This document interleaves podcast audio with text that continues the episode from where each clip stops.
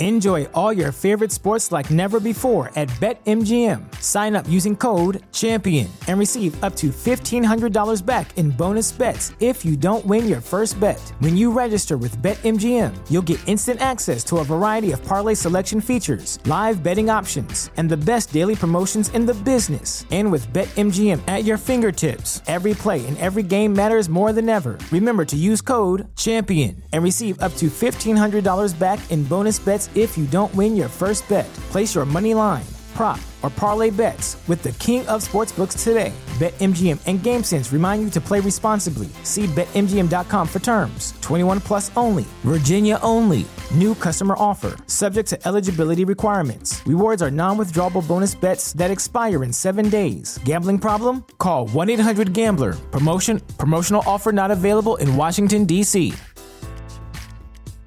The following is brought to you by the Social Suplex Podcast Network. This is John Silver, lead recruiter of the Dark Order, and you are listening to All Things Elite.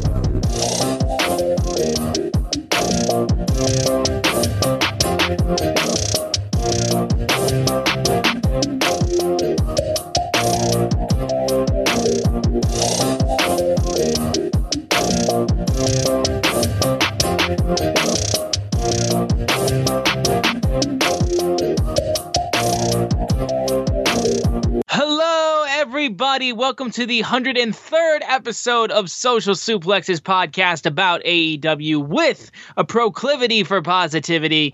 Welcome to All Things Elite. My name is Austin Sumwoods, and I am the host of this lovely, lovely show. Joining with me, as always, is my good buddy, my good friend, Floyd Johnson Jr. How you doing, my man? I am doing great. I am in the world of figuring out how to try to get Chase AEW figures. I want this Cody one, but I was like, of course. So of course I'm like, I'll trade you my three I have for Cody, and I'm like, I don't know if I want to do that, but we'll see. It's just when you see them out there and you know there's only a certain amount, you start getting antsy, you know, like but just like MJF and Mox and all those. They all start off high. They all start off 500 to 1,000. As long as you don't buy them, those prices will start to drop after a while. Yeah, I will say, Floyd, after talking about that, I think he talked about it on the podcast too, that auction site that he's been on crazy recently, which he's been taking a break because, I mean, his bank account needs it. If he doesn't take a break, I mean, my God, how else is he going to be able to afford to go to AEW shows? But I tried to grab a couple of John Cena related stuff for my friend who is a massive, probably the biggest John Cena fan I know. Didn't end up working out, so I was able to snag him his book, Be a Work in Progress, and it was a signed copy. So he'll be getting this, I assume, in a couple days. Hopefully, he loses his mind because, I mean, I really hope he enjoys it. But that's what I've been up to recently, and like that site, dude, it's a disaster. It's gonna be like, I'm so glad you took a break from it because I was getting a little worried after seeing all the helmets you got. There's so many. Yeah, I have 10 helmets right now, yeah, I am. I wouldn't even say this. I am very passionate about everything I get into, and once I start, like, I don't collect a lot of things. I really don't. I don't collect a lot of things. Right now, it's pretty much AEW figures, the random things I get from wrestling shows, and then I just started this mini helmet thing because I am a sports fan. I'm a competitive sports fan, so big into football, and I just realized I didn't have a lot to represent in my collections, I didn't have a lot to represent the fact that I was being a big sports fan. If you came into my room, you'd be like, this guy only likes wrestling, you know, because that's all I have. So I just wanted to, you know, add variety. Also, I got we live in a house now, and we live in a house now, and I got my own office, and I never really had my own space, and it's like really empty looking except for my work stuff. So I'm trying to fill it out with memorabilia and that kind of stuff, and basically look like a big child's room. So that's what I'm going for. But yeah, I went a little crazy for a couple. Yeah, no, there. That's exactly the same kind of thing I want when I get my own place. Just something that's filled with wrestling shit and like music stuff, and like I want to be able to hang up all my vinyl records and stuff like that, like all of my favorite ones and stuff like that, like an office room or something. But yeah, no, getting adult money is definitely the thing that helps us buy the, I guess, childish shit that we really love. But indirectly, I did do one thing I just want to talk about that made me happy. My uncle, who's been my life my whole life, he's like my favorite uncle. He's a San Francisco 49er fan. And unlike me, he's not crazy, so he doesn't buy all the crap. So he didn't really have any memorabilia. So first thing, I was able to buy him a Joe Montana signed helmet, and I put it in a nice case and all that stuff and gave it to him, and he really, really was happy about it and really enjoyed it, and it made me feel really good that he liked it. Yeah, that's the same reaction I'm hoping for the guy that my friend who's a huge John Cena fan. I'm hoping for the same type of reaction, because he doesn't get. I mean, he's got a good amount of T-shirts of his and stuff, but he's the type of guy when. Because all of his friends hate Cena, and then when Cena wins at a pay-per-view, he's always rubbing it in their faces. So I'm hoping that I get that same reaction. But with this little fun little intro out of the way, talking about collecting, we got a lot to talk about on this episode of All Things Elite. We are just a little less than 1 week away from Blood and Guts, and we've got a lot of news to talk about recently involving other promotions related to AEW. Before we get into everything, though, we've also got the Dynamite review. As always, we need to make sure real quick that you guys are downloading this fine show on Google or Apple Podcasts. If you listen to us on Spotify or anywhere else you listen to podcasts, be sure to give us a share with your friends, family, coworkers, whoever you wish. You can also leave a rating and a review. If you're so inclined, you can also leave a donation through our podcast provider, Red Circle. That would be incredibly generous of you.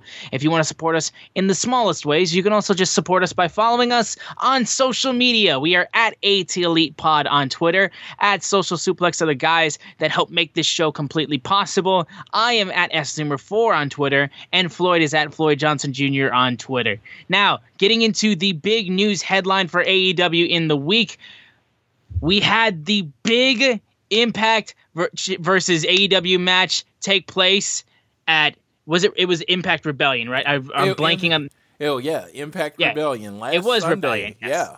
Last Sunday, I almost blanked on the name. Glad I didn't. We had the big title versus title match between Rich Swann, Impact World Champion, and AEW World Champion Kenny Omega.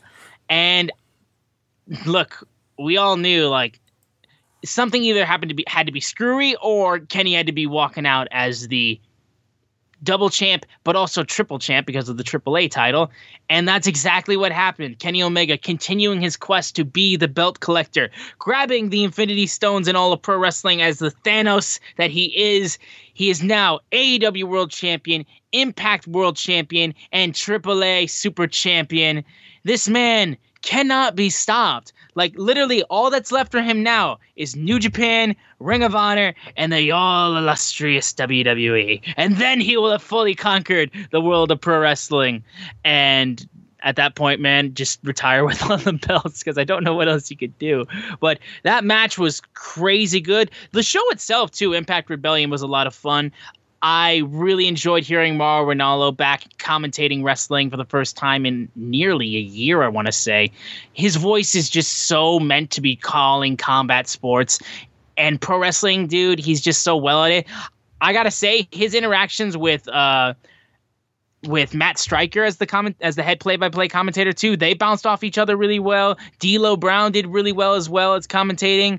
I gotta say, man, the show was a lot of fun. The match itself was crazy. There was some very, very scary spots, I will say, as well. In the Omega Swan match, very got scared for Rich Swann's safety from multiple top rope spots. But I got nothing but positive stuff to say. Congrats to Impact. I'm sure I didn't remember exactly what the buy rates were for the show. I know it was incredibly successful for them, though. Congrats to them. Kenny Omega, of course, being the badass, greatest wrestler of all time that he is. Dude, Floyd, thoughts, man? All right, it was the third highest pay-per-view in Impact history, and that's including the Spike TV time. So that's good. The match in itself was great. I think the story that they were trying to tell is that, Kenny Omega's the stamina god, and as good as Rich Swann is, he had never had to go at the pace that Kenny Omega brought. So in the last 5 or 10 minutes, Rich Swann looked spent, and I think that's the story they were trying to tell, is that he just couldn't hang with Kenny Omega. I think he was just selling really well, because if you know Rich Swann, he's an athlete, extraordinaire. Oh, yeah. I literally saw him go 20 minutes, at night in Florida, and I'm like, he was fine. So this match was only, 25 minutes? I really doubt he was tired at this point or blown up. I just think, he was selling. The dominant victory by Kenny Omega. I love the swerve that they gave us, because they had two referees out there. So in every instance of two referees in wrestling history, something screwy ends up happening. Nothing really screwy happened. Aubrey stopped Kenny Omega from using a chair. And that was such a good spot. And then he just beat Rich Swann. He was just better than Rich Swann. So I enjoyed that. JBL is a wrestling god. Kenny Omega is the wrestling god above all others. He doesn't know how to have a bad match. He reminds me of Shawn Michaels in that way. Very much so. It's just, you could put them in there with anyone, and they're going to have a good match. They're going to tell a story. And I think that's something that's lost on Kenny Omega. People out there that say this relationship is only good for any AEW and not Impact don't know what ratings are and what money is. Yeah. Because Kenny Omega brings both ratings and he brings both money. Now, I'll be honest. As a person that has liked the Impact for a while, the thing that has kept me into it for the last few months is Kenny Omega on their channel. The thing that has got me to buy their pay-per-views is Kenny Omega being in their event. I am not the only one. The reason we're talking about Impact on an AEW show is because of Kenny Omega. So I don't know how this is not working out for them. The reason I tuned into Impact this week was to see who was going to be the next challenger for Kenny Omega, as he's going to be at their next pay-per-view in a 6-man tag. It'll be, I believe, Eddie Edwards and Finn Juice versus Kenny Omega and the Good Brothers, if I understand correctly. Again, I might get that pay-per-view. Why am I getting that pay-per-view? Kenny Omega. If you don't understand how this is working for Impact, you don't understand business. Now, Impact has a job also. They need to build a guy that you can buy beating Kenny Omega. That's their job. Yeah, they don't really have any guys right now at this point for that. Dude, their world title, with Moose, Moose is kind of like, they didn't put the title on him. There has to be a reason for that. Other than that, they don't really have anybody that screams flag bearer of our company. There's the Eddie Edwards of the world, the Eric Young, who's injured now, Big Cass, which is W. Morrissey. They, haven't had a chance to build him enough. Willie Mack. The people they have on the rosters are all good second title guys. They don't have a world champion. And I hope they get one. And I hope, you know, they build him up well enough to beat Kenny Omega, and he can help them keep the audience they have. But right now, they need Kenny Omega as far as in their men's division, because there's Kenny Omega and then there's everybody else. I honestly say Kenny Omega's on the first tier. He's on the God tier. I don't think they even have a second tier wrestler in that company. And that's not an insult to any of them. They're very talented wrestlers. But they don't have that guy that you're going to say, here's the ball, run with it. You're going, when we start going back on the road, you're the reason people are going to come to events. When pay-per-views are on sale, you're going to be the reason people buy pay-per-views. They don't have that guy on their roster right now, or they haven't built that guy on their roster right now. I don't, like I said, I don't know if you agree with me, but that's how I see it. So I think anybody that says this isn't working out for Impact, and Impact's getting nothing out of it, first of all, I don't think you understand Don Callis. Because Don Callis wouldn't be doing something unless he was getting something out of it. And I don't mean that in shitty like character way. I mean that as a professional wrestling entity. He wouldn't be screwing over his company if he didn't feel he was getting something out of it. So that's how it works. So like I said, I love this all. I love the match. I think they went out there and worked their asses off. Rich Swann, I knew they were going to put on a good match because Rich Swann's a talented wrestler. I never thought Rich Swann was going to win. It was the little piece missing even from the match. They didn't, to me, their hope spots weren't very hopeful. It was just like, I never bought that Kenny Omega was going to lose. Maybe that was the story that they were trying to tell. But Kenny Omega, belt collector. Yeah, and I can see people making arguments for certain guys on the Impact roster as somebody that could compete with Kenny Omega. I can understand like people putting forward their guys. But if you're saying Impact gets nothing out of this relationship that they have with AEW and Kenny Omega winning their world title, they get nothing out of it. You're looking at this in a completely like closed box or like in a vacuum, because in reality, the show was unbelievably successful. People now are going to see Impact's top title on a show that is on TNT, not on Twitch. So that gets more eyes being like, wait, so if Impact doesn't have a champion, what's happening on their show if they don't have a world champion? And then they check out Impact. So yeah, I don't understand how people could view that. But regardless, we have another quick headline too regarding the belt collector, Kenny Omega. Let me ask you this question. Who did Rich Swann win the world title from? Oh, you're trying to get me on this right now because I don't know. No, that's the point. That's the exact point. I don't even need to say who. That explains my point, right? Yeah. Yeah, it's like when I say that there's not a champion of note, you know, to beat Kenny Omega. It was Eric Young. You good job, but most people wouldn't know that or care. Yeah, so it was he held it for like 2 or 3 months. Yeah, it's just like it doesn't matter. It was just like, oh, it was like everybody knows that he beat Moose to get to face Kenny Omega, but most people don't know who he won the title from, or that it was a year-long storyline where Rich Swann was supposed to, his career was supposed to be over, and he came back courageously from an injury, and it was just like, it was great. I know this because, you know, I have my toe in the water of Impact. I pay attention. Don't watch every week. I don't, but, you know, I pay attention. But, yeah, it was just a point that I was saying is that they have a lot of talented wrestlers. I am not taking that away from Impact. But there's a difference between being a talented wrestler and being the guy. And they don't have a guy right now. Their guy is Kenny Omega.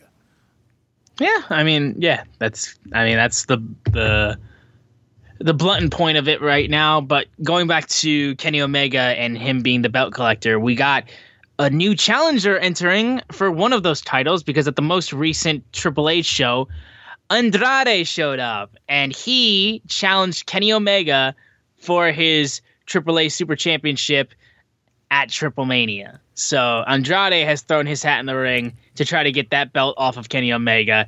And yeah, I'm for that. I'm all for that. First off, I'm just happy to see this man like out of like the company that seemed to have like made him as well miserable.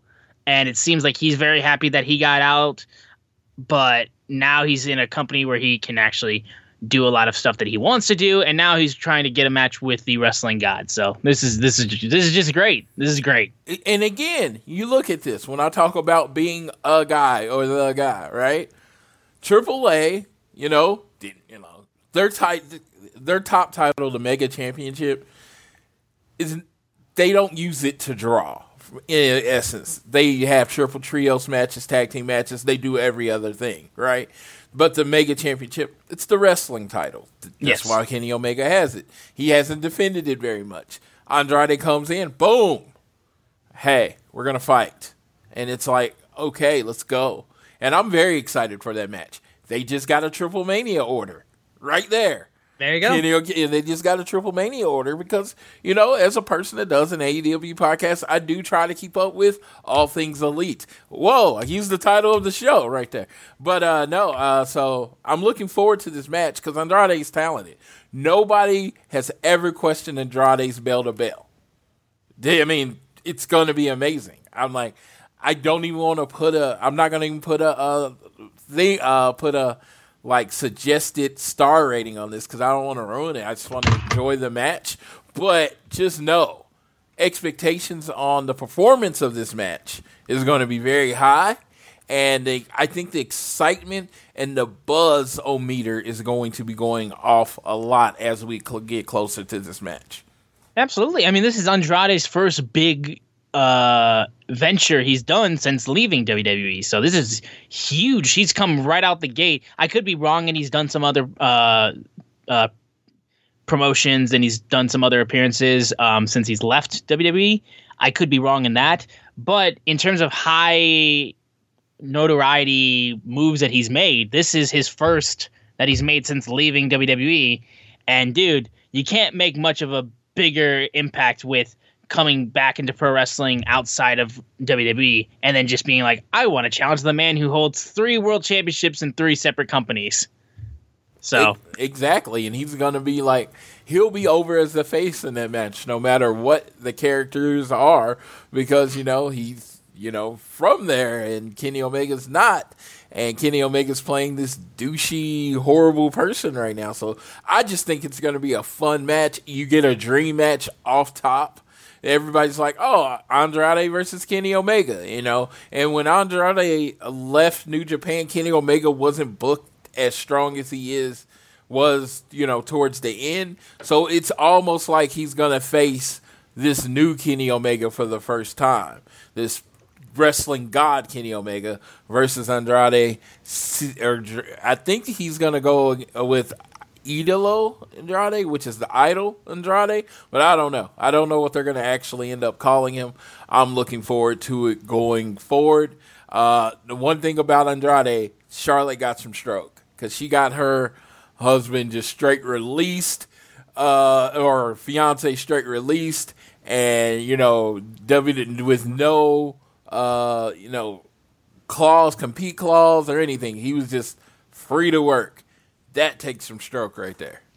Oh, yeah. Well, I mean, if the reports were that, like, she had to miss WrestleMania in order to do so, if that was, which I don't think that's the case, but that was what, like, the whole thing with that was that they misdiagnosed her pregnancy. There's so many rumors as to why she wasn't on Mania that, honestly, like, they're just all rumors, so take them all with a grain of salt. It's so crazy because all those rumors out there, and she gets mad when rumors are spread, she could just clear it up. That's true. I mean, but at the same time, though, I'm not saying she should have to, but I'm just saying if I don't want rumors spread about me, I'm just going to tell people the truth. Sure. Yeah. I mean, like, yeah. Like, regardless of whatever it was, yes, she definitely had some big stroke of being like, "Hey, get my guy out of here so he can do what he wants." Yeah, and that's awesome. That's awesome that people have that type of power because that's what it takes in wrestling. You have to have someone vouch for you that is undeniable to a point, and he got his release, and she seems to be happy, and he's happy, and I'm happy for both of them. Mazel tov to them, but Regardless, now we can get into the AEW Dynamite review. This was the go-home show going into next week, where we'll have Blood and Guts. The opening match was the FTW champion, The Machine, Brian Cage, facing off against the number one ranked singles wrestler in AEW, Hangman Adam Page.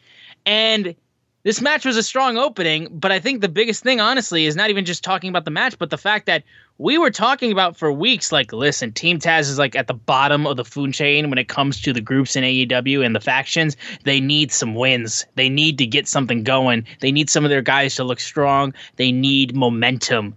And we just got shut the hell right up, because the number one contender, I guess, for AEW's singles division just got beat by Brian Cage. Hangman Adam Page gets upsetted by Brian Cage at the start of Dynamite.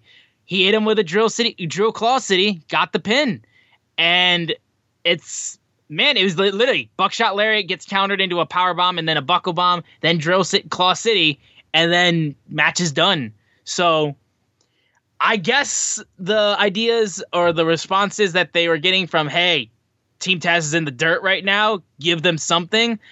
They at least gave them a shock victory over Hangman Adam Page, who, let's be honest, can take the loss. He's over as hell, and one loss against a guy like Brian Cage, I think, isn't going to take away any momentum from him. But it does at least give people to be like, hey, we finally got a high-profile win for a member for Team Taz.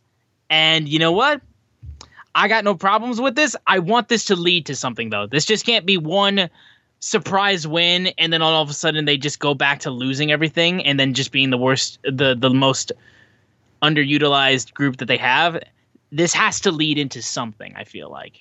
Tony Khan, confirmed listener of All Things Elite, because I've been bitching about this for like 3 weeks. I was like, dude, they never win. Hi, Mr. TK. It's cool. I'm glad you listened to us. But yes, they never won. Taz was a tiger with no teeth. He would come out there and cut these killer promos that everybody talked about, and then his team would lose anytime he was on TV. So it was like, what do you do with that? And TK said, you know what? I got you. Boom! Number one contender. And me personally, Adam Page against Kenny Omega at Double or Nothing felt a little soon to me, since they had just wrestled it. They had just wrestled in November at that pay-per-view I was at. What was it called? Full Gear. They had just wrestled at Full Gear. So it seemed a little quick. And I was like, man, they should probably hold Kenny Omega versus Adam Page. You want to do that at All Out. You want to do that in Chicago in front of 10,000 people, right? That's where you want to do that match at, right? I mean, hey, Jacksonville is amazing. But if you somehow put that match off, and with Brian Cage upsetting the number one contender, could we get the wrath of Cage against what? Against Kenny Omega at Double or Nothing? I'm down for that match. Them boys can wrestle. Or they could go somewhere else.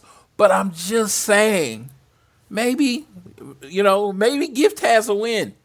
Let's have them winning. Let's Hangman get really, really frustrated. Maybe we do Hangman versus Cage rematch at Double or Nothing. But yeah, sure. This could go a lot of different ways. I mean, I'm just speculating here. This could go a lot of different ways, but I can honestly say, let's celebrate Taz. And they protected him. They did what Taz was supposed to do. They ganged up on him before the match. Brian Cage hits him with the powerbomb. Okay, Hangman is decimated. And, of course, you got to go into a match with Brian Cage 100% or you're going to lose. And that's what happened. He wasn't 100%. He lost. Referee asked, could he go? And he went, because he's the Hangman. And, of course, he's not going to not go. So maybe when they wrestle next time, the Dark Order's out there, to protect Hangman or whatever they got to do. But I just thought this was freaking brilliant, because in wrestling, sometimes you just want to be shocked. And you were shocked. And that was great. And most importantly is that we don't get a lot of spoilers from AEW, which also makes me happy. Yeah, well, it's like, when you think about it, at least in terms of wrestling, upsets, while being a thing for like baby faces, for like being the kickoff, like the pinnacle of what the storyline is building towards for an underdog baby face to upset the main champion and stuff like that. That's not really an upset because that's what we're building towards. Getting these like shock upsets though makes it feel a lot more just like, I want to say just not chaotic, but just more of an actual fight situation. And again, it makes Team Taz look a lot more formidable because they jumped Hangman, they got the better of him, because he wasn't expecting it, so he made the decision to keep fighting instead of being like, nah, call this match, they jumped me, we got to do this match another time. So like Team Taz and Brian Cage took advantage of it. So, but I don't have an issue with this at all. I want to see this go somewhere because we were looking for Team Taz to get some sort of push or some sort of momentum after just doing pretty much nothing in terms of getting wins or anything like that. So this needs to be the kickstart for something for them, whether they continue to feud with Hangman, whether they go for the AEW World title, doesn't matter what they end up doing, or if they go for the TNT title or something like that. Regardless, this has to be a launching point for Team Taz to get some momentum going. So I'm glad we got this, though. I'm very happy for this. And Hangman's going to be fine. The dude's over as hell. He's going to be fine. But absolutely, now... Absolutely. Oh, go ahead. I was just saying absolutely. I was just agreeing. All right. After this, we had a promo of basically the Elite, AEW World Tag Team Champions Young Bucks, and AAA Mega Champion AEW and Impact World Champion Kenny Omega with Good Brothers and Don Callis in a limousine as they were talking about how they were in this now because, like, you guys destroyed our private trailer, Moxley and Kingston. You rammed your truck into it, and Kenny Omega's just being like, taking off his glass and be like, look at me in the eyes right now. I am not afraid of you. And then Michael Nakazawa in the front seat honks the horn, and everyone's like, ah! Ah! Like, just screams bloody murder, and water flies out of their drinks and stuff like that. He's like, Michael Nakazawa just like, I hit the wrong button. And that was hysterical. But then he goes to Eddie Kingston, goes like, listen, you mess with one of us, you mess with all of us. So Eddie Kingston, you want me, you got to go through our goons first. So you get Michael Nakazawa tonight. Have fun with that. And I just was like, well, they just sent Nakazawa to die. I don't really have any feelings towards it, but I see we're seeing a man die tonight. Okay, that's fine. But this little promo was pretty funny, though. I enjoyed this. My favorite part is not going to be anyone else's favorite part. My favorite part is that he called them goons. That they're literally just the goons. Yes. He called them goons. Like, everyone knows they're goons, but no one ever calls them goons. They're my friends. They're like, no, he's like, you are relegated. You are goons. You are my Bebop and Rocksteady. I am throwing you out there to get your ass whooped, to stay away from me. You know, they got to beat my underbosses before they get to the big boss. I love that. It was just such a... It was such like a video game kind of thing. He actually called them goons. Who have you ever heard that like used in wrestling where, you know, everyone knows they're goons, but they actually call them goons? I don't know. I appreciated that more than anybody ever probably would, but it was just funny. He was like, go goon for me right now. You know, it's like Brandon Cutler, 2-check Cutler, go make your second check. Nakazawa, you're getting 2 checks too. Go make your second check. You know, get beat up by John Moxley and Eddie Kingston. And the freaking ultimate bad guy that is Kenny Omega. I am going to break your friend's leg if you don't give me what I want. He knows what he was getting. He was getting himself into. Oh my God. That was so evil. If Kenny Omega, let's say he wasn't just being a straight heel, that would have been his heel moment. He just like, he was getting himself into. He's like, he's going to let his friend get his leg broken so he didn't have to go out there and face Mox and Kingston. That was brilliant. brilliant. Oh yeah, it was. We'll talk even more about that segment in a little bit. Yeah. There you go. Yep. We then had the AEW World Tag Team Champions, the Young Bucks, taking on Matt and Mike Sydal, the Sydal brothers. And this was, again, strong match. These two teams are incredibly high-octane, incredibly fast offenses. I especially loved, for absolutely no reason, we got a fucking Johnny Cage-esque nutshot from Matt Jackson as he nails one of the Sydals in the nuts and then stares in the camera with his mouth wide open as he does it. It was so good. Yep, did it on Mike Sydal. Got the BTE trigger, beat the Sydals for the win. Diabolical heels those Young Bucks are, wearing the most ridiculous leather jackets and such down to the ring. So much so that it gets the attention of one Seth Rollins, because, of course, that's a thing. Yes, it was... They wore two Seth Rollins-like jackets, and he's like, I'm glad, Seth Rollins said, I'm glad my jacket was able to go through the visible door. I am one of those people. I don't pay attention to stuff like that, so I never even got the comparison that they were wearing jackets like Seth Rollins until, you know, people started putting them side to side. And I was like, oh my God, the Young Bucks are going heel Seth Rollins right now, which is amazing. And I love the way they played this up and how they played up heels, and they almost, when they become heels, they almost make fun of themselves as faces. Like, oh yeah, we got to come back. And they're like, oh my God, they can barely make the tag. And it's just such a douchey thing to do. I can honestly see them getting cheered more doing their act now like this. Which I mean, like, it's funny, too, because I remember being at Revolution where the Young Bucks were technically still the baby faces. I mean, they still played very heelish in that match, despite the fact they were kind of tweening a little bit. But they were getting booed like out the building compared to Kenny and Hangman. But, yeah, I can see a full crowd being like, yay, snarky, marky Young Bucks. I like this. Absolutely. I just feel like people are going to eat it up once they get running back in front of full crowds. The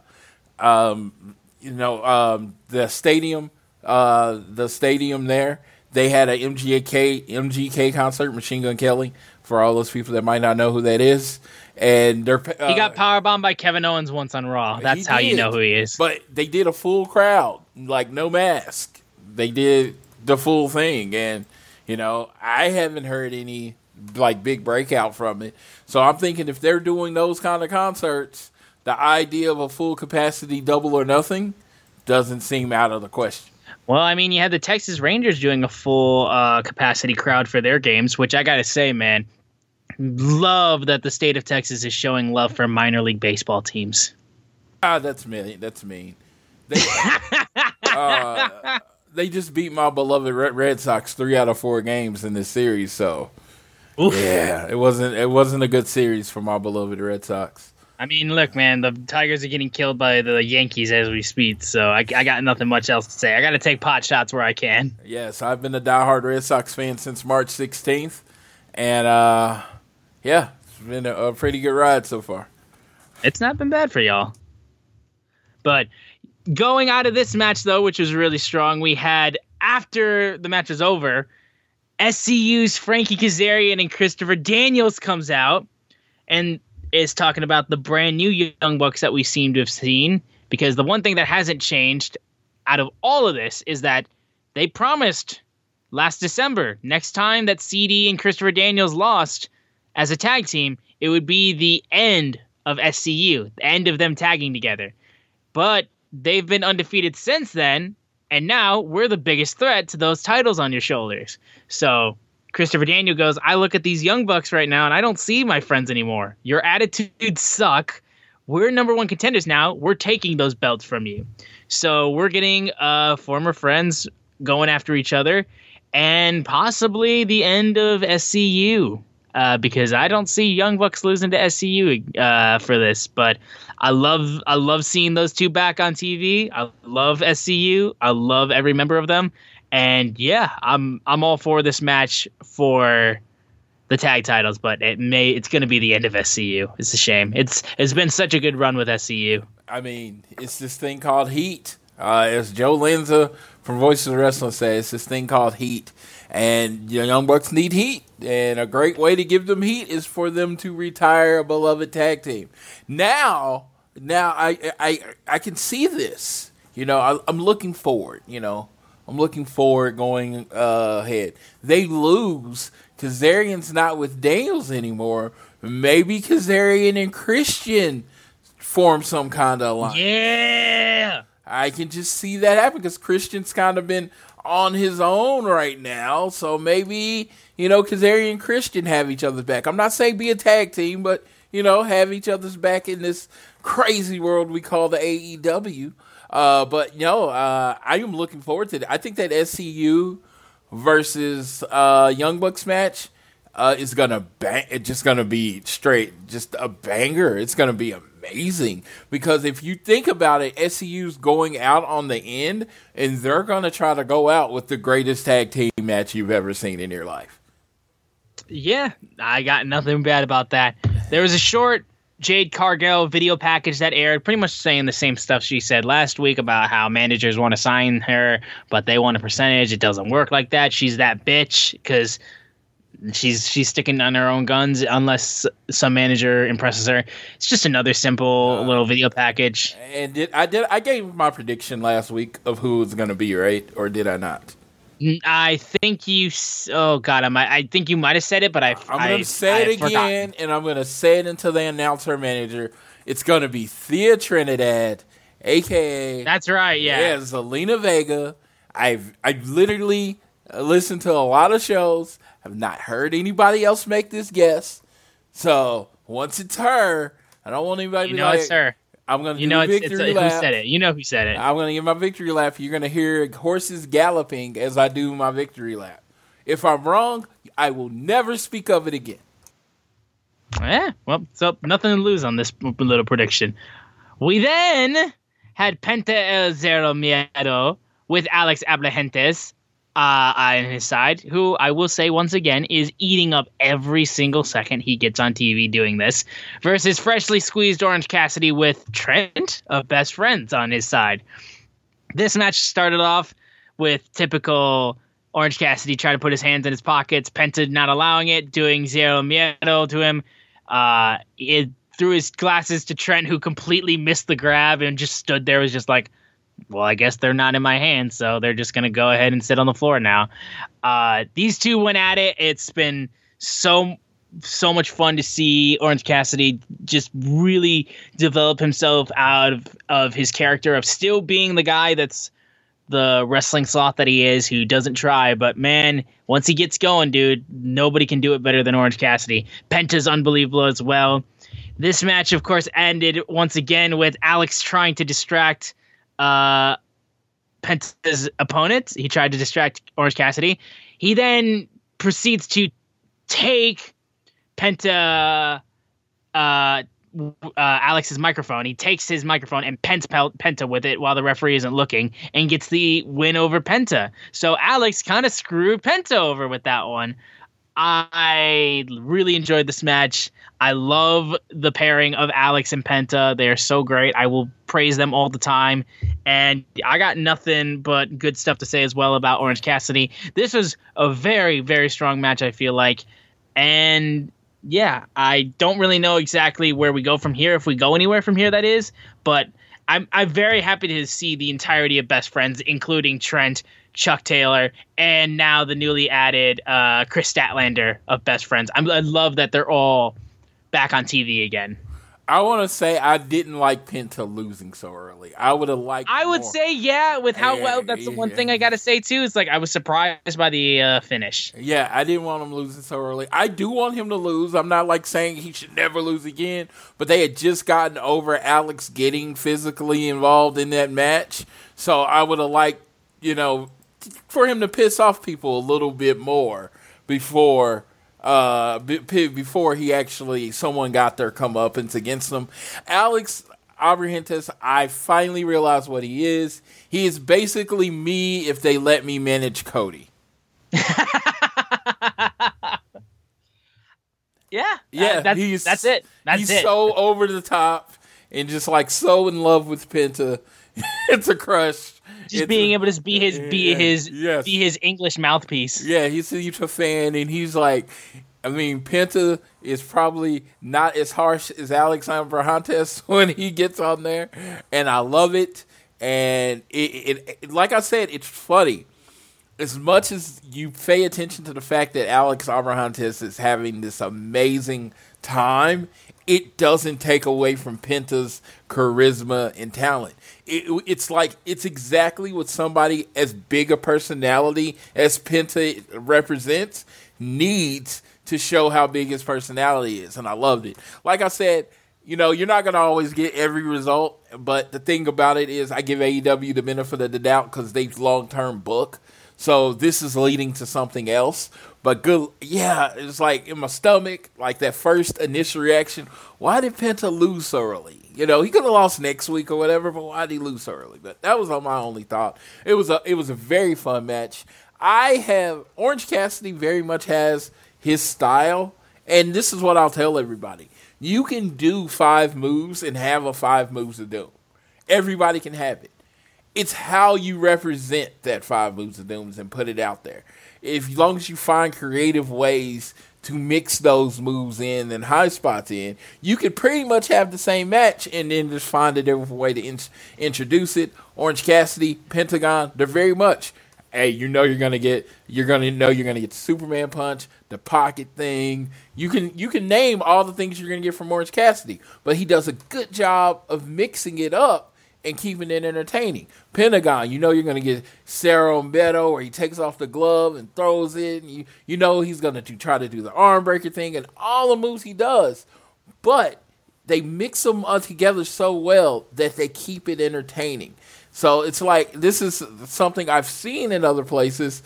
You know, like people have their, you know, their shtick and they just go out there and do it. You can do that. But there's an entertaining way to put it all together. And I think OC and Penta did a great job of putting it together. Yeah, absolutely. We then had a short little interview with one Dr. Britt Baker with Tony Schiavone, talking about how she is now the logical, respected #1 contender of the women's division, thanks to the wins and losses ranking. So she says it's time that we remind her champion, the champion of the women's division, why she's the face of the women's division. Quick little promo with her, building up to when Britt Baker eventually challenges Hikaru Shida for the title. I'm all for that, but unless, Floyd, you have anything to say, we can quickly get to parlay. I'm looking forward to Britt. Let's do it. Yeah, no, just let's go. Britt's the girl. Let's make it happen. It's time for the parlay, though, for Blood and Guts. The Inner Circle and the Pinnacle face-to-face. Bodyguards on each side, they made this huge. Inner Circle riding out on Harleys, like I said, security guards and bodyguards all over the place for both teams. Tony Schiavone in the middle of them. We all know how this works for Blood and Guts, a.k.a. War Games. 2 rings, starts 1-on-1. Every 2 minutes, another man enters into the ring, alternating until all members are in. This night, though, was when they found out who would be getting the advantage and who would be going 2-on-1 against the other team. Sean Spears gets on the mic first, warning all the members of the Inner Circle how your leader is leading you into some very deep waters. Sammy Guevara, sticking by his best friend's side, his Le Sex God's side, says, you know what? No, because I don't believe you. Ever since you came to AEW, Sean, you've been a complete failure. And then May 5th, you're going to fail again. Sammy's talking about he doesn't care what the advantage is. He doesn't care who he's got to fight. You want the advantage? You got it. I'm going in first. So Sammy Guevara says straight up, he's going to start off for the Inner Circle. Which, fuck yes, dude. This move by Sammy is so good. And I think it's a great job to get him over being like the Iron Man, I suppose, for the team, for the Inner Circle. Cash Wheeler got on mic soon, talking about how Santana and Ortiz, they better not take those soft versions of themselves at Blood and Guts, because if they do, they'll never make it out. Dax Harwood got on the mic as well, brought up Santana and Ortiz's families, and Santana got pissed and got on Mike and just started like threatening them. MJF and Jericho going back and forth on each other too. They killed it. This whole segment was amazing. And also remember, I need to stress this too, because nobody got physical at all. They had all the posturing like everything was going to blow up, with all the security guards and all of the high pandemonium going into this, and how like it was literally a kettle ready to blow. But they didn't get physical. They just went at each other with vicious promos. MJF and Jericho head-to-head as well. They just traded crazy good promos. I'm so fucking hyped for this match, dude. I'm so hyped. I think they're going to break the Dynamite record. I totally do. 100%. I think they're going to break that first week record. I'm calling 1.5 on this one. Just the lineup and everything that's with it, it's going to be amazing. This is the match beyond. This is War Games. This is Blood and Guts. This is everything. This is, I mean, even the name's a direct shot at Vince McMahon.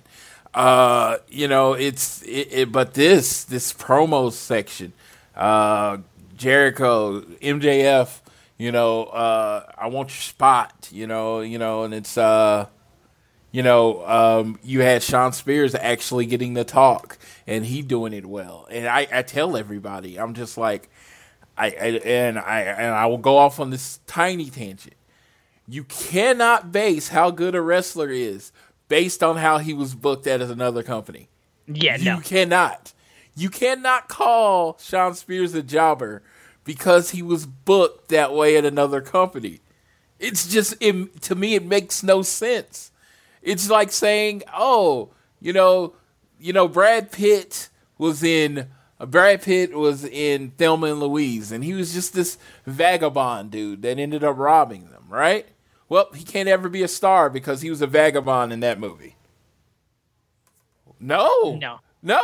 You can go to a completely different employee, a completely different project, and they book you a completely different way. And that's what Sean Spears is. And it's just, he's being booked a different way. He's won most of his matches in AEW. I think he's only lost like 3 times in his whole time in AEW. He is booked strong. He is in this group. He might end up being a pin eater eventually, but he is in this group. He can promo. The dude is good looking. Just look at him. I mean, if you're objective, he is objectively good looking. It's like, the dude is, he has everything you want in a wrestler, except that he was booked poorly in the WWE. That's it. I mean, that's really it. Like, he has everything you want. It's like, you're building a wrestler, 6'4", 230, solid muscles, jacked, not an ugly face, where it can rock a suit. Everything that you would check on the list, has really good matches. It's not like this dude is shit in the ring. You would end up describing Sean Spears when you're describing your prototypical wrestler. But because he was booked badly somewhere else, I can't get behind the guy. He's a jobber. Yeah, no, it's like I just want to point out how weird someone person's thinking of when you think of that. He fits here. He's a different character. He's a different person in this company. And I when he cut that promo, you just heard the passion, how he's been waiting his life to sink his teeth into something, to be given the ball. He's got the ball. Because you're one of the 5 men on each side of this. You have the ball right now. And literally, they're putting the ratings and the fate of AEW in your hand. Because anything less than 1.2 this week, I personally think, unless there's some kind of political disaster or whatever, unless something big happens and that draws eyes away from it. But right now, anything less than 1.2 is going to be considered a disappointment to me. Yeah, and again, I think that it's truly going to be the case for AEW, where like this show, especially because we learned a lot more about the show, which we're going to talk about, how we very much found out on this episode of Dynamite that this was not going to be a one-match show like we thought it was going to be. We're getting more there, and we're going to talk more about that coming up later in the show. But yeah, this episode of Dynamite is going to do gangbusters. There's no question about it. It's a very strong chance that it will be the highest rated Dynamite in its history. But we will see exactly how the numbers go that way. We can get quickly into the continuation of what we saw from the limo. We had Mad King Eddie Kingston versus Nakazawa, which he didn't want to be a part of this. Eddie Kingston calls out Kenny Omega immediately, tries to tell him, like, I don't want Nak, I want you. And he's like, too bad, you get Nak. Nak tries to get him with a laptop from behind. Kingston then just quickly elbows him in the back of the head and then proceeds to hit him with an exploder, then a back fist, and then grabs a chair and is going to break Nakazawa's ankle. He's like, I will break it unless you get in the ring, Omega. And he's like, no, okay, you know what? He knew what he signed up for. And he's like, you know what? Kingston, Brandon Cutler, come out, like, help him out. Cutler flies through the entrance ramp, and he's like, the fuck? And all of a sudden, it's Jon Moxley jumping Kenny Omega, puts him in a sleeper. Kingston gets a chair on Omega's ankle. Then Don Callis is all of a sudden like, hang on. And Kingston screaming like, I will break his ankle unless you give me what I want. Don's like, okay. He's like, what? He's like, I want a tag match against Omega. He's like, fine. Omega and Nakazawa versus Kingston and Moxley next week. He's like, there we go. So this was one of the matches that we get announced on the Blood and Guts show that will not be the Blood and Guts match. We get the tag match between Kenny Omega and Nakazawa versus Kingston and Moxley. So this segment was a lot of fun. Oh, I mean, although the match, not sure. It's set up. I mean, Kenny Omega is Shredder, and Krang is good Lord, Don Callis. Yes, it's just you just got these bosses, and you know Kenny Omega got caught, and it's like, okay. Don Callis is like, okay, he's valuable to me. Nakazawa, you can break his leg, but you can't break Kenny Omega's leg. It's like, that's my money. No. So, yeah, you can have what you want. They could have named it. And, yeah, it was kind of a perfect segment. I loved Eddie Kingston was a bad guy, you know. So he knows the bad guy tricks. So he's not going to he's not going to play stupid face because, you know, he was a bad guy, you know, and I like that they play on almost his past character, that he's going to stay a step ahead of you. He doesn't. Oh, yeah. He's like, we're not doing this sports entertainment shit. Eddie Kingston takes more shots at the WWE than anybody. More than anybody. Yes, and he does it in such a way with that gravelly voice that you never question it. Because you're a little afraid to question it, but yeah, it was great. You're not going to question him. You're just not going to. Yes, you're not going to question him, man. I just thought the segment was perfect for the characters of Moxley and Kingston because they represented who they are. They are straightforward. They are the hammer. They're not coming at you with a precision strike. They're coming straight at you just like that truck into the trailer. You know what? We don't got time for the bullshit. We just want to fight, and I dig it. Absolutely.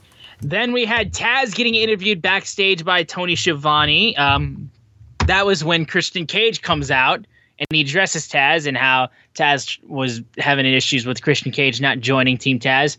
He talks about how Taz talks a big game, but you back it up. You surround yourself with Team Taz because, like, basically going after him, being like, you don't do this anymore. I still do this. And in order to still feel like you're a part of this, you surround yourself with some of the best wrestlers in the world and then just start celebrating like it's your victories. So he's not going to let Taz leech off of him. So send Team Taz after me one by one and they'll learn a lesson.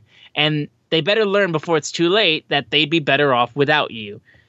Crazy good promo by Christian, just like kind of just going at Taz's soul with this promo. Like I really enjoyed this promo from Christian. Christian's promo style is not going to ever be considered the greatest in wrestling history. No. It's just very simple, like he having a conversation. He's very calm about it, and he's telling you what's going on and what his next objective is. He's not going to be the Rock or Stone Cold, but when you're done with a Christian Cage interview, you're not questioning where he is in his story. He completely broke it down. It seems the feud is going to be Team Taz versus Christian Cage right now. Yeah, I mean, it seems like that's the focus right now, especially just because they want to give Christian something to do before he eventually goes after the AEW title like they teased before, so they're giving him some more stuff to do before that eventual moment. But yeah, it seems like that's what they're going with. I want to get into the next match. Was honestly the first appearance of Penelope Ford in quite some time as she faced off against Chris Statlander because they had issues with the arcade match between Miro and Kip Sabian and Best Friends. So they had a little bit of a situation to deal with. Of course, Kip Sabian was on the outside for this, and she was able to be able to keep it in for a little bit. I don't really have a ton to say on this match. It was a win for Chris Statlander, getting back her wins since she's been away. And I do like how now that Miro has pretty much separated himself from Kip and Penelope Ford and is no longer doing stuff with him, I do like the idea of like Kip and Penelope kind of struggling right now because they were at the high moments of getting married on AEW Dynamite and Miro was their best man, yada, yada, yada. And then all of a sudden Best Friends try to ruin it, and they do ruin it, and then they try to get back at him. It doesn't work. And then all of a sudden now Miro's done with Kip Sabian and all of them, doesn't want to be a part of it. So they're kind of falling downhill a little bit. I like that they're like kind of like they were killing it for a while, but then they start going back down. But other than that, I don't have a ton to say about this match. I'm happy Chris Statlander's back, and I want to see her continue to do more. But like that's just what I'm seeing right now, and I just want to see exactly what the future exactly is for Kip and Penelope, because I think with the downward spiral that they're going right now, like it's got to be something that they end up making happen. But like it's don't really have much I have left to say on this match really. The thing with Penelope is everybody's coming back, and it was like so she got elevated for a while when the roster was thin, and it's like now everybody's coming back, so they're kind of putting her back. Kind of in her previous position, her and Kip were like a lower mid-card act. That's what they were before, the pandemic happened. They were a lower mid-card act, and they kind of got elevated. Now they're just going to be looks like they're going to kind of be support for Miro, and Kip is going to be Miro's kind of whipping boy. But in this case, it was just, Chris Statlander's a better wrestler than Penelope Ford, and that's what the match was told. Chris Statlander came back to get her revenge because she got hurt in the match with Penelope Ford. Again, AEW with their long-term storytelling, nothing happens for no reason. Even this little throwaway match, there was a reason for it. There was a reason Chris Statlander wanted it. There was a reason she went so hard, and it is really established. They're really going about their way of establishing Chris Statlander as someone higher up in the women's division. Yeah, and I really do like how like her position now with as pretty much a permanent member of Best Friends. I think it gives her a lot more stuff to do, and I think it helps really solidify her as like a huge presence. So I'm all for that really.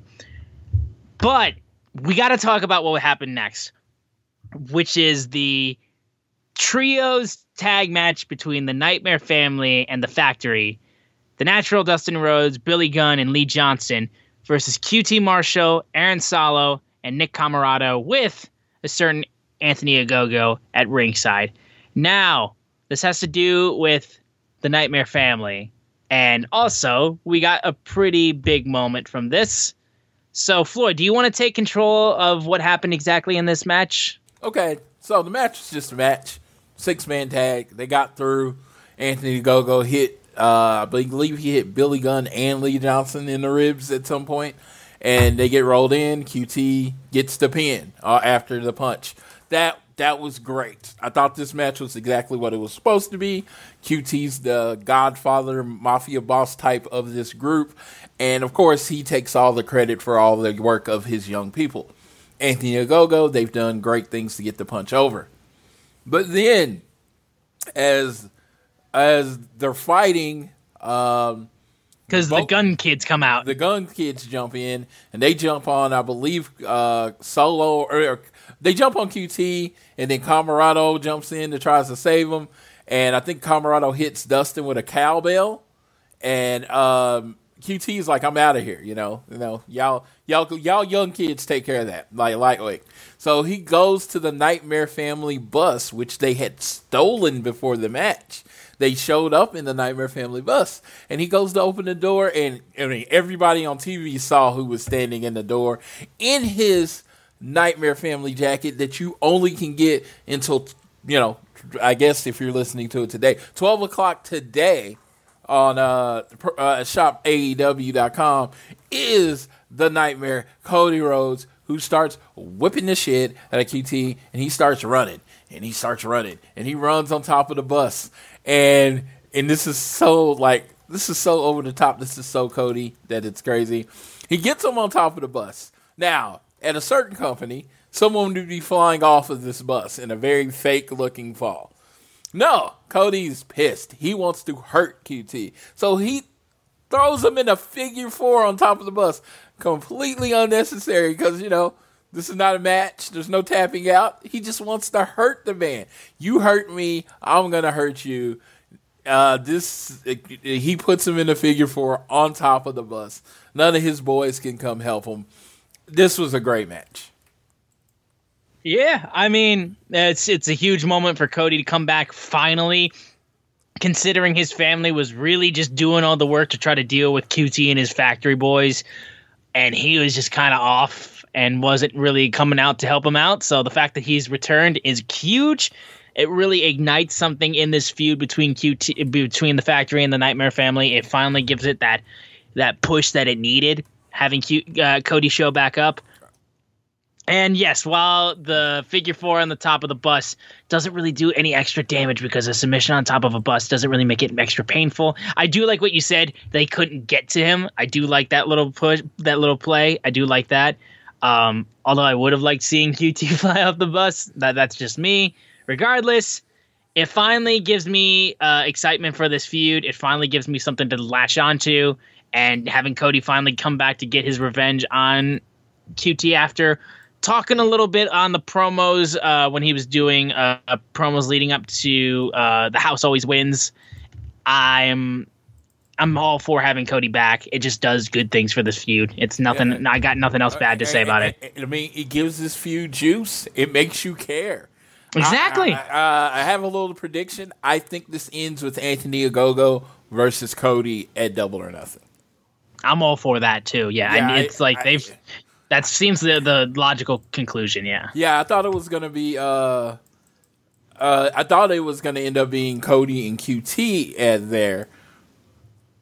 I thought it was going to be Cody and QT, but we're going to find out about that. They're giving us that match next week, and I was like, I knew, because to me the whole Nightmare Family versus the family, I felt like it was to get two people over.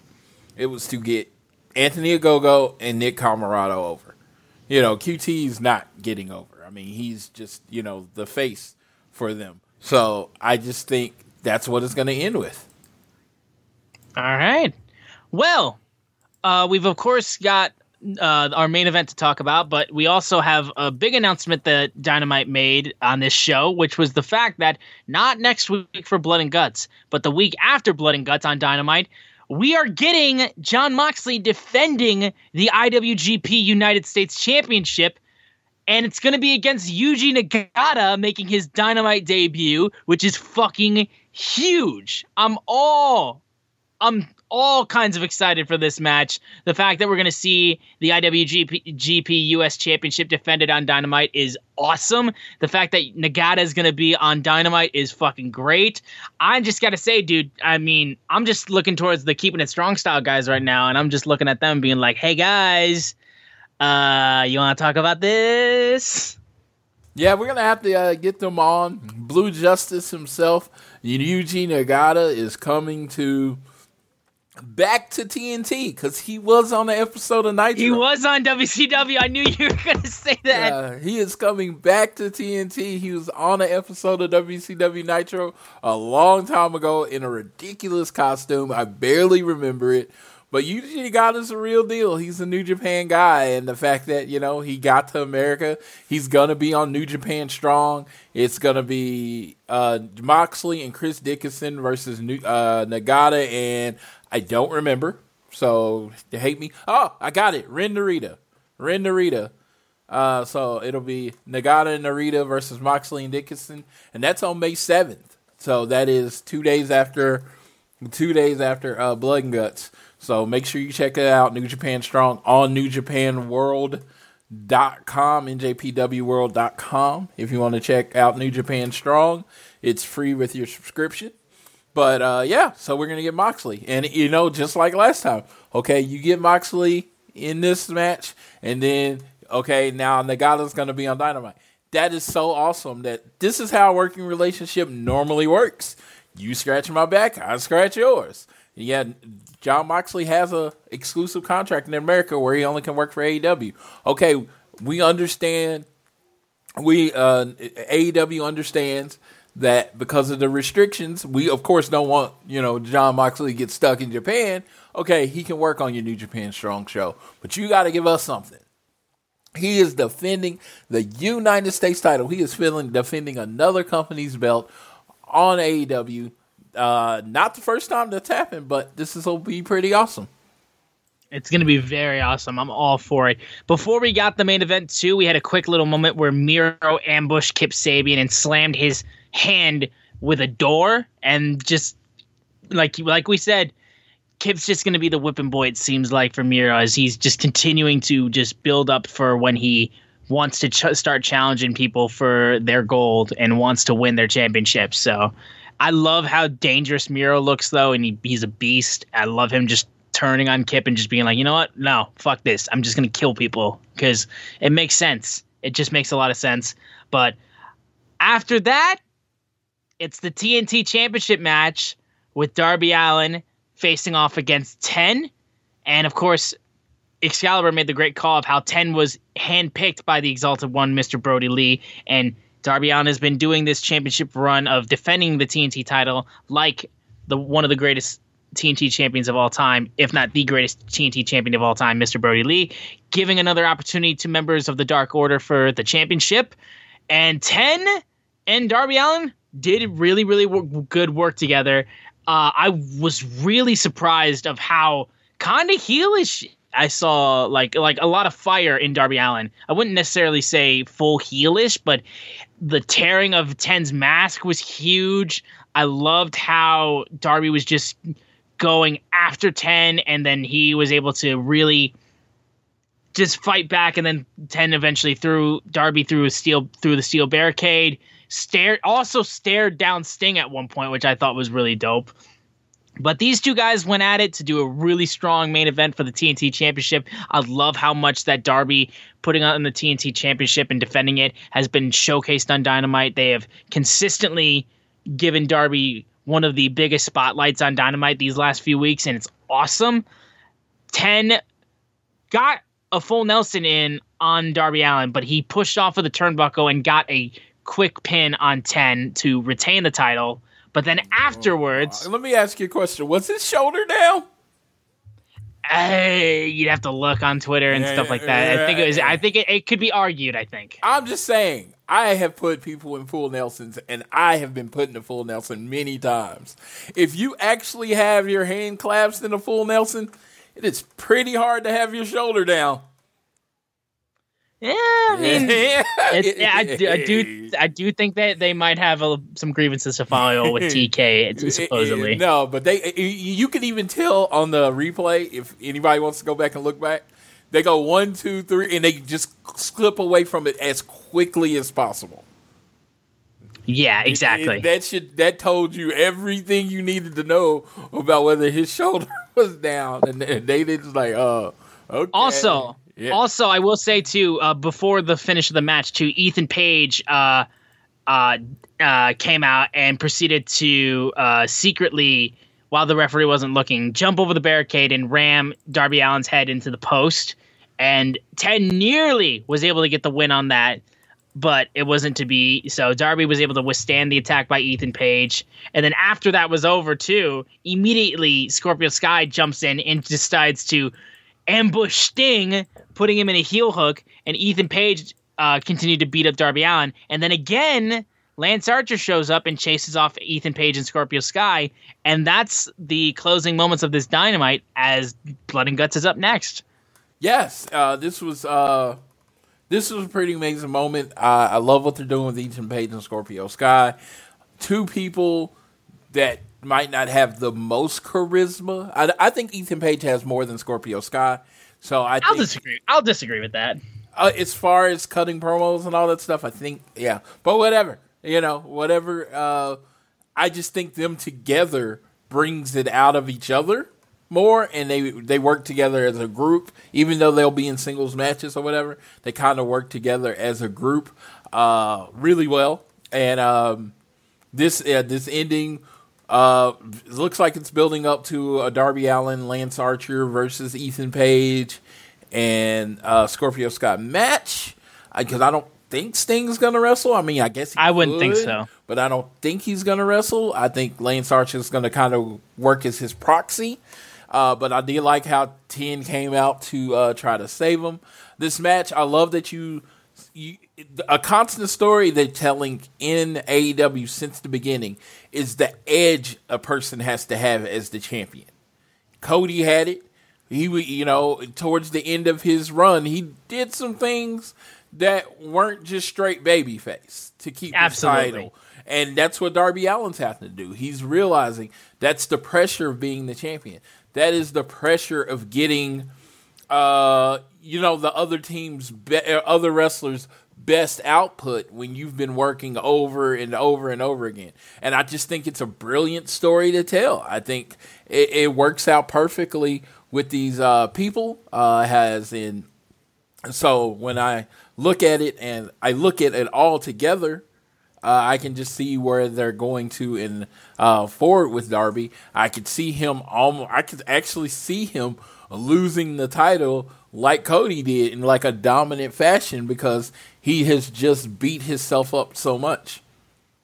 Yeah, honestly, and they, like I said, they've done nothing but good things for making Darby pretty much, like they said, he's the face of the network. They've given him such a huge spotlight. He is one of their top guys, and I'm all for it. Darby's been incredible, and it's just been a lot of fun to see his rise.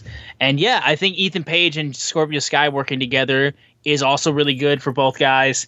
And yeah, if we get that match between Lance and Darby versus Ethan and Scorpio, that'll be fun. But regardless, that was this week's Dynamite, which was a very strong Dynamite, but I feel like it's just the prelude for Blood and Guts, because when we get into that show, it's going to be absolutely fucking insane, I feel like. And while there was a couple things on this show that I felt like could be viewed as a miss, I still think this was a really good show, and it's just, like I said, the build is all towards Blood and Guts. This show, we're finally getting the match we were supposed to get last year that was supposed to be the Elite versus the Inner Circle, but now we get it with the Pinnacle and the Inner Circle. This is going to be absolutely fucking insane, and I'm all for it. I love every single person in this match, and the rest of the show, like I said, is going to be great too, and we're going to talk about the preview for Blood and Guts in full pretty soon, real quick. But Floyd, anything else you want to say on this episode of Dynamite? I think this was a good go-home show for Blood and Guts. Unfortunately, the ratings number was a little low, because our presidents always decide to make announcements on Wednesday. Yep. He decided to address Congress on Wednesday. I don't, there's certain things. I imagine the DVR numbers will be pretty amazing, because we don't ever get the +3. But I imagine the DVR numbers, especially this week, were pretty high, because, you got 800,000 something fans that are just going to watch it no matter what. And then then you have some people like, oh, this is kind of the country. This is a little more important to me, which I don't blame them at all. It's just, it made the number look weird. But I thought this was a very solid episode. Darby is booked on top. He's getting pushed into that tier 1 level of wrestler. Absolutely. So he's been in the main event, a few weeks in a row. So he's the guy right now. Mm-hmm. Yeah. So face of the network right there. So that's just proof enough for you. Yeah. Let's really quickly, though, get into the preview for Blood and Guts, which, again, is not going to be a one-match show like we were originally believed to be. Of course, we're going to get the Blood and Guts match between the Inner Circle and Pinnacle. Britt Baker will be in action. We're going to get the Kenny Omega and Nakazawa match as they team up against Jon Moxley and Eddie Kingston. Cody Rhodes will be getting his singles match against QT Marshall. And we will also be getting a four-way tag elimination match between SCU, Jurassic Express, Varsity Blondes, and the Acclaimed, which is really intriguing to me because, once again, SCU has said if they lose as a tag team, they will be done. So this seems to me like a match that is going to be putting over SCU. Absolutely. I was going to have a bone to pick with this, so this is the perfect time for me to pick a bone. You work all this hard. You win all these matches to be the number one contender. Then you have to win a match to get your title shot? Yeah. I felt like they already had all the negotiating powers that they need to get their title match, but then TK's just like, nope. Elimination match. You got to face off against Jurassic Express, Varsity Blondes, and the Acclaimed. Yes, absolutely. It's just, like I said, it's kind of weird to me. It is a little weird, but of course we're going to get your boy Cody wrestling once again against QT, finally getting him something to get back in that Nightmare Family versus Factory feud.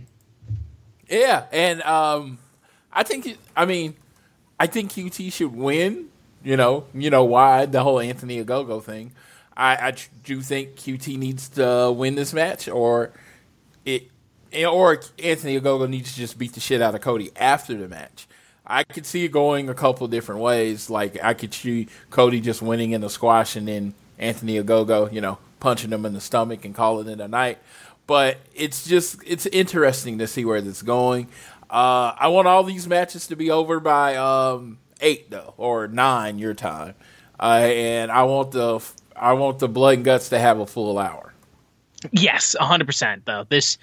While Blood and Guts isn't going to be a full one-match show like we thought, though, you need to give Blood and Guts the time that it needs. Yeah, and it's just like, you think each person, the first section is 5 minutes, and then each section is 2 minutes. I think that's at least 30 minutes that you got right there, and then you have Blood and Guts, which, of course, shouldn't be a long match because, these people are trying to hurt each other, and they're not trying to, win. They're trying to hurt each other, and, I think it's somebody has to quit. I think that's the rule on this one, so. Well, they said, you're going to have to kill us. Yeah, so that's going to be, I'm looking forward to it.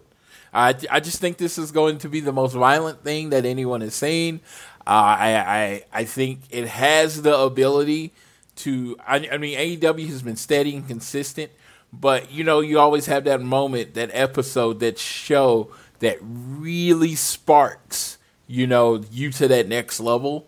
I truly think this could be the match that does that. I agree. I 100% agree. But real quick, I think we have one little piece of rumor news that we want to talk about before we wrap up this episode of All Things Elite. So, Floyd, what do you want to tell us about what we've been hearing recently? We have been hearing recently, it's been reported on many sites, that Daga and his wife, the more controversial name, Tessa Blanchard, has signed with AEW, that they have signed with AEW. Now, I have been a big proponent of Tessa, if the locker room's good and everything, signing with AEW. I think she is one of the best, if not the best, women's wrestlers in the world. Daga is a talent. I've seen him wrestle. He doesn't do a lot for me personally, but I tend to see people in a different light when they get into AEW, so maybe there's a difference.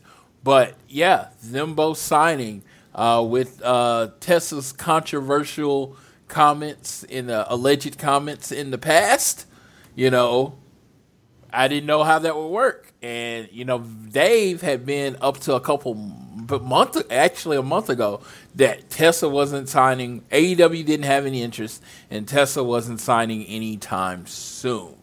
So it looks like that, you know, they were enjoying being married. You know, they had just been married like for a year, so they were just enjoying being married. So I think that it might be coming in. I personally do not have a problem with it. Like I said, only thing I care about is the roster. I think AEW has a very good locker room. And, you know, one of their locker room leaders seems to be Swole. If you look on Twitter and everything, she's Auntie Swole. She seems to be one of the locker room leaders. And if that's the case, you know, is she good with it? I'm good with it. Yeah, honestly. And I am, if it really comes down to just the fact of, like, if the roster and the locker room is fine with her signing and there's no, like, issues between it or amends have been made and words have been said and apologies have been said or whatever the situation is, if everything's cool in the back and there's no bad heat whatsoever with anybody, she's still a talent. And I think she still can be used. And while some people, I think, still may not like her, I don't think they can deny, though, that she is unbelievably talented and that she is worth a look, at least, in AEW. And that's... She was the men's champion in Impact. She was. That's huge. Should tell you how much of a talent she is. She's a very talented wrestler. I'm like, and if you're talking about that name, I don't know if she's a super draw, but I always said there's no Chris Jericho of the women's division. But she's a star. She's a legit international women's star. You know what I mean? Companies have been built. Programs have been built around her. Now has she been in WWE? No, but you know, she's pretty much the biggest women's star that's available that you can get. At the end of the day, if people are cool with her being there and the other wrestlers are cool with her being there, then I don't see any issue. It's just like I feel like that's just the end of the day. And if these rumors are true, I'm excited to see what she does, and I'm excited to see what Dago does as well. We'll see if they end up keeping him on just like, say, I don't want to know if they keep him on Dark or if he ends up doing stuff with Tessa. But regardless, no, he's considered a legit star, so. He would be on Dynamite and stuff. That's what I would assume. Like I said, he would be there. I just don't know, like, is he going to be with a certain group or whatever? That's the whole thing. When your roster is as deep as AEW's is right now, they're going to start being a lot more picky on who they bring in. Yes. Because there's only a certain amount of TV. So yeah, yep, exactly. There's only a certain amount of TV, and then every week, you can see, every week online, somebody's complaining about their person not getting enough TV time. There's only 2 hours on national TV. The rest of the time is Elevation and Dark. And, you know, it is what it is at this point. They'll get that extra hour. But again, that's only an extra hour with literally a huge roster. I mean, I mean, AEW has a huge roster right now. I think they have a good 15, 20 women, and I'd say 50 or 60 men. So it's a lot. And not including the contracted talent that just kind of work every week. Yeah, so getting TV time or putting you on TV is like they believe you, because they believe in you, because it is very valuable right now. Absolutely. But with that final piece of news out of the way, that final piece of rumor news, that I think will wrap it up for this episode of All Things Elite. So thank you guys so much for being a part of this show. Thank you guys so much for listening. If you guys enjoy the show, be sure to continue to download it and share it around, whether you listen to us on Google Podcasts, Apple Podcasts, Spotify, wherever you listen to us. Share us around with your friends, family, coworkers, whoever you wish, and download the show. Leave rating and reviews. Let us know how we're doing. You can also leave a donation through Red Circle. We are at AT Elite Pod on Twitter. At Social Suplex is the podcasting network that makes this show possible and has a bunch of other great shows that you should check out. I am at SZoomer4 on Twitter, and Floyd is at Floyd Johnson Jr. on Twitter. And as we lead into Blood and Guts next week, I'm going to let Floyd take us home for this episode of All Things Elite. All right. I just want to say to everybody, I hope you are all having a good year as we open back up. Still, you know, keep wearing your mask, social distance, all that stuff. I mean, of course, the numbers are coming down, but just make sure you're looking out for everybody. I know I bring this up often, but it's a completely selfish reason. I just want my world back. I want to travel again. I want to breathe that fresh air without a mask on. And to get to that, we got to wear masks now. But again, be nice to each other, love each other, take care of each other. And when you're on Twitter, just remember there are real people on the other side of those accounts. I know that's like a kumbaya message or whatever, but you don't got to be mean on Twitter. You don't. I don't think anybody listens to this show is mean on Twitter, but just in case, tell your other friends not to be mean on Twitter. But always remember, whether it is home, work, or school, always do your best to be elite.